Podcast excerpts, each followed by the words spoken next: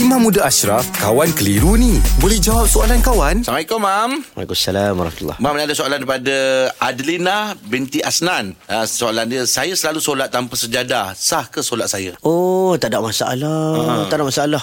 Ha, semayang dekat masjid pun tak ada sejadah, kapek eh. Yelah, kapalnya. Betul. Ha, jadi ada kelebihan Nabi sallallahu alaihi wasallam. Salah satunya diberikan tidak diberi kepada nabi-nabi lain, dijadikan bumi ini tempat sebagai masjid.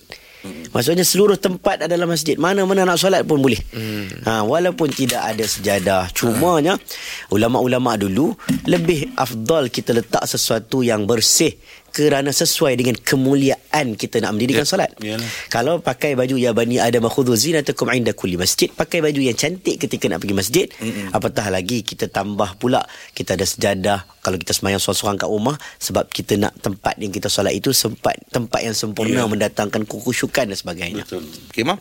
Kasih, Mam. Baik. Alhamdulillah. Selesai satu kekeliruan. Anda pun mesti ada soalan kan? Hantarkan sebarang persoalan dan kekeliruan anda ke Sina.my sekarang.